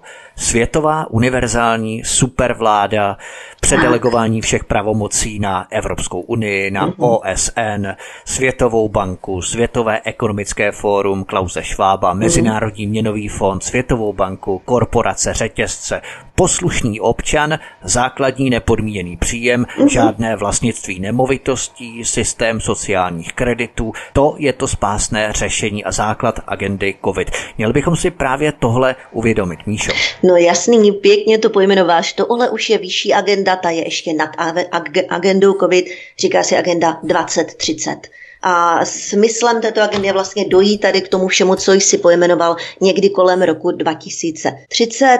Agenda COVID je vlastně nedílnou součástí, jo, kdy se tady tahle, tohle, toto řešení má urychlit, protože všechny ty multikulturalismy, genderizmy, ekologismy, Green New Deal a tak dále, e, prostě Greta, spol, e, nějak nezabrali, šlo to pomalé, zřejmě by to do roku 2030 nedospělo tady do téhle centralizace, do té globální vlády, no tak se prostě to posunulo ještě něčím dalším. Ostatně už ehm, eh, v roce 2019 v říjnu to trénovali, že to byla ta událost 201 neboli Event 201. Eh, jak dopadla globální simulace pandemie fiktivního koronaviru CAPS, v říjnu 2019 se sešla skupina odborníků amerického výzkumného centra John Hopkins Center for Health Security, světová organizace World Economic Forum, nadace byla a Melinda Gatesových Foundation a samozřejmě Centrum pro kontrolu a prevenci nemoci CDC, aby uspořádali globální epidemiologickou válečnou hru, kterou nazvali Event 201. Ano? A to není žádná konspirace, to si může každý, napíše si Event 201 nebo událost 201, najít na Google, to skutečně proběhlo. Vlastně bylo to tak jako trénink. No a potom už v roce 2020 hnedka uh, nám přišel náš covid, jo? takže to byl takový, takový trénink, jo? tady celé té akce. My jsme Co o těchto dodat, pandemických no? cvičeních eh, Clydex a Event 201, my jsme o tom vysílali tuším mm-hmm. 4. ledna 2021 s Láďou z Kanady. Byl to první pořad eh, tady na kanále YouTube svobodného vysílače Studia Tapin Radio. První pořad v tomto roce 2021, takže to milí posluchači najděte. Je to Láďa z Kanady a co se odehrávalo těsně před covidem, vakcinační summit a cvičení podobné jako před 11. zářím. Tak nějak zněl ten nadpis zhruba, tak si to, milí posluchači, vyhledejte. Je to velmi inspirativní, velmi zásadní pro to, abychom pochopili vůbec ano. celou tu dobu, která následovala potom. Eva Hrindová, Evi, nakonec hmm. tvůj pohled v rámci urychlení těchto procesů, které jsme jmenovali, eh, svědčí to v podstatě o tom šlapání nebo dupání na plyn, který jsme zmínili. Oni potřebují tohle všechno stihnout do roku 2030. Nevím, do jakého roku to potřebují stihnout, ale musím říct, že eh, Většinou jsem optimista, ale v této záležitosti už začínám ten optimismus ztrácet, eh, protože vidím, že se jim daří. No. Daří se jim, daří se jim prosazovat svoji agendu, daří se jim lhát nepokrytě, lidím to žerou i s navijákem. Eh, na, na druhou stranu ti kteří, eh, ti, kteří vidí, co se děje, tak nejsou schopni se nějakým způsobem mobilizovat a zvolit nějaký efektivní způsob obrany, eh, což, což jako je neštěstí veliké a místo toho, aby jsme nějakým způsobem my pracovali, my jsme pořád dva kroky za nima, my, abychom pracovali na tom, jak se bránit a nejlepší obranou je útok. A nejsme toho schopni a proto já nevidím budoucnost nějak optimisticky a poslední dobou e, svoje statusy a svoje blogy zaměřuju i na to, abych upozorňovala lidi, že je na to potřeba se připravit, že samozřejmě naše aktivity, které mají především osvětový charakter, musíme v nich setrvat a zlepšovat se v nich ale musíme se připravit na tom, že po nás tvrdě půjdou. Hmm. to teďka obrazně řečeno, že budou se snažit uh, z těch lidí udělat skutečné otroky, závislé, takže budou, uh, budou se snažit vyměnit naši svobodu uh, za možnost cestování. Takže já jsem připravená, že opravdu že už jsem se nacestovala dost a budu tady cestovat tady po Moravě a po České republice, aspoň ji pořádně proskoumám ale mm, e, spousta lidí e, tu svoji svobodu za tu možnost cestovat vymění. Ono stačí, já e, sleduju více sociálních sítí, protože mě zajímá, Pár let třeba nesleduješ už. Tak pár let nesleduju, ale sleduju třeba Instagram, protože mě zajímá, co se děje v tom světě českých celebrit. Oni mají obrovský dosah. Vemte si, že Dominik Ferry, který je spíše celebrita než politik, má nějakých 950 tisíc sledující. To je neuvěřitelné číslo. Takže já to sleduju, abych viděla, jaké používají metody, jakou používají argumentaci a v tom světě těch českých celebrit tam se frčí dál jako by nic, jezdí si do Dubaje, jezdí si do Maroka, jezdí si, já nevím, na, na Kanáry a já nevím kam a oni budou se snažit ukazovat těm lidem, že, eh, že prostě ano, podrobit se testování, podrobit se očkování, protože přece cestovat do toho luxusu té Dubaje, to je mi naprosto odporné. Já bych tam v životě nejela, pochopitelně ani v životě bych nejela třeba do Turecka, ale eh, takhle se vymývají přes ty celebrity, které účinkují v těch seriálech lidem jako mozky. Hmm. A opravdu jsem hmm. vděčná každému, eh, kdo aspoň trochu naruší ten jednotný systém toho eh, toho, toho, toho informování směrem k tomu konzumu a k tomu užívání si výměnou za, za ty zbytky svobody, opravdu jsem vděčná každému, ale je jich tam mezi těma celebritama velmi málo, velmi málo. Když se bavíme o tom cestování, tak jen na samotný závěr. Já jsem teď nedávno naštívil Prahu, protože z Prahy pocházím, narodil jsem se tam, když teď žiju v Brně.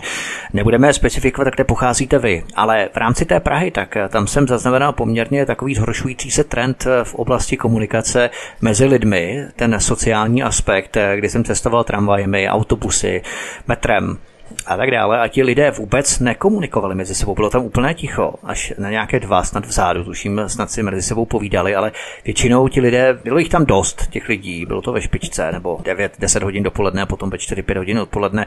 Cestoval jsem poměrně dost v rámci Prahy a i třeba v obchodním centru Velký Smíchov na Andělu, tak tam ty obchody všechny jsou zavřené, takový velký komplex, obrovský komplex, něco jako Vaňkovka v Brně.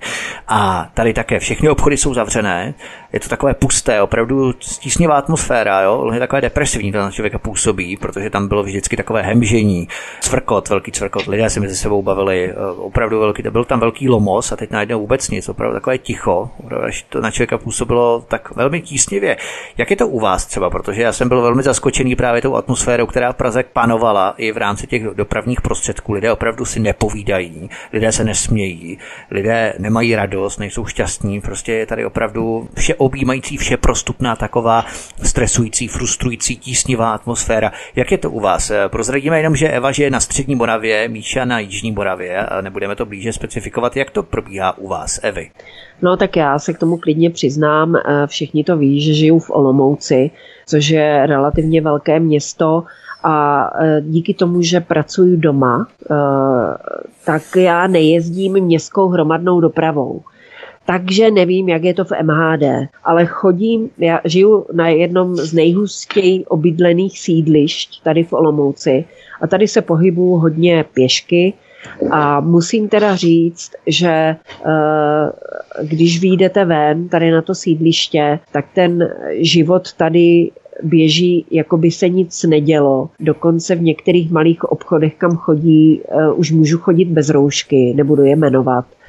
Eh, protože už na to ty lidi kašlou. A hodně venku jsou děti, běhají, jako, jako eh, kdybych eh, neměla informace, co se děje, tak bych řekla, že se neděje nic. Takhle z toho běžného pohledu. A opravdu mě frustruje, když vidím, že ta situace v Čechách je o něco jiná než na Moravě. Doufám, že to Míša potvrdí. Mm-hmm. To mám tedy zprostředkovaně od dcery a z médií, eh, z Facebooku, z různých skupin, že opravdu se zvýšilo množství lidí, kteří byť to není povinné, tak v Čechách na ulici chodí v rouškách. To u nás na Moravě v Olomouci není. To je skvělé. Já jsem v Praze také šel uh-huh. bez roušky pouze na zastávkách MHD. Tam je to povinné v rámci pokud, tak eh, nebudu solit ještě systému další peníze. Je. Tak jsem si tam tu roušku nasadila, ale jinak jsem, kde to je možné, tak tam jsem chodil naprosto bez roušky a lidé také, to je to tak půl na půl, není to tak hrozné, ale je pravda, že ten podíl lidí s rouškami je větší než eh, dále od Prahy, to je to klasické, čím dále od Prahy, tím normálnější klidnější mm-hmm. atmosféra. Míšo, jak je to u vás? Takže já žiju v okresním městě, které má 40 tisíc obyvatel a tady venku roušky samozřejmě nenosí vůbec nikdo. To už je opravdu rarita, když někdo jde s rouškou, pravděpodobně ano. někdo nemocný, eh, děti vůbec ne, ano, chodí ven, hrají si, takže s, s rouškama akorát do MHD to je povinné a do velkých hypermarketů jinak po venku roušky nikdo nenosí. O to mi mě překvapilo, když jsem teď v týdnu jela na na návštěvu za sestřenici, která je z Brna. Tam jsem teda vystoupila z vlaku a opravdu jsem si připadla v jiném světě. Tam naopak nosili roušky naprosto všichni, ač to povinné není. Takže já jediná snad v celém Brně jsem neměla růžku. Koukali na mě teda takovým vyděšeným pohledem, jo. E, takže velká města zase, no. no. to je další velké téma, velká města kontra, já nevím, i ta okresní města u nás 40 tisíc obyvatel, lidi celkem normální. Já teda do zaměstnání jezdím MHD, tam samozřejmě e, musíme mít roušku, ale lidé se v podstatě normálně baví. Není to tak strašné, jak to bylo v tramvaji v Brně, kde teda jsem si připadla, že všichni už jedou na nějakou poslední štaci, děs v no, očích no. a hrůza. To bylo strašný. No. Já jsem si připadla opravdu strašně. Jo, a vůbec nepřeháním. U nás ne, ne. Okresní města naprosto v pořádku. Zaplať pán Bůh i v zaměstnání u nás, jo, naprosto v pořádku lidi. Obě dvě kolegy něco mám. Výborný ženský stejný názory, takže mm, co se týče zaměstnání, jsem spokojená i s lidmi, s kterými pracuji. To je skvělé, to je no. skvělé. Tak vidíme, že ten venkov opravdu mm. s těmi tradičními postoji a jaksi následováním toho základního elementárního instinktu opravdu budou tvořit velmi výraznou protiváhu proti těm velkým aglomeracím, ty široké venkovské intravelány. tak, eh, fajn, tak eh, to bylo všechno pro dnešní pořád. Dneska to bylo malinko trošku delší, ale to nevadí, my jsme probrali všechno, co jsme probrat chtěli. Rozdělili jsme to na ty dvě části, tu řekněme spravodajsko-analytickou a na tu politicko-sociologicko-psychologickou, bla, bla, bla. to by bylo všechno pro tento pořad. My se na vás budeme samozřejmě těšit i za měsíc. Samozřejmě na svobodné vysílači budeme vysílat pořady i každý den, 24 hodin denně jsme tu pro vás. Každopádně našimi dnešními hosty byly publicistka Míša Julišová. Míšo, moc děkuji, měj se krásně. Mm. Děkuji posluchačům za pozornost a tobě Vítku a Evě samozřejmě děkuji za milou společnost a za velmi zajímavé názory. Ať se vám daří. A blogerka Eva Hrindová. Evi, taky moc děkuji, měj se krásně a budu si žít příště. Já také děkuji, protože příležitost mluvit naprosto otevřeně o všech možných tématech je velmi vítaná a doufám, že to oceňují i vaši posluchači. Myslím, že sledovanost na YouTube tomu nasvědčuje opravdu, minule to bylo opravdu velké množství a i v rámci stažení z archivu, takže doufejme, že stále více lidí bude naslouchat hlasu rozumu. To by bylo všechno od mikrofonu zdraví. Vítek, prosím, klikněte vpravo nahoře na obrazovce, máte tlačítko odebírat, respektive přihlásit se k odběru tohoto kanálu. Prosím, učiňte tak, abyste nezmeškali další hosty, další pořady, které pro vás na svobodném vysílači chystáme. Případně můžete kliknout i na symbol zvonku, abyste byli e-mailem upozorněni upozornění na nové příchozí pořady, které budou umístěné na tento YouTubeový kanál. No a my se s vámi budeme těšit příště u mikrofonu svobodného vysílače. Hezký večer. Prosíme, pomožte nám s propagací kanálu Studia Tapin Radio Svobodného vysílače CS. Pokud se vám tento nebo jiné pořady na tomto kanále líbí, klikněte na vaší obrazovce na tlačítko s nápisem Sdílet a vyberte sociální síť, na kterou pořád sdílíte.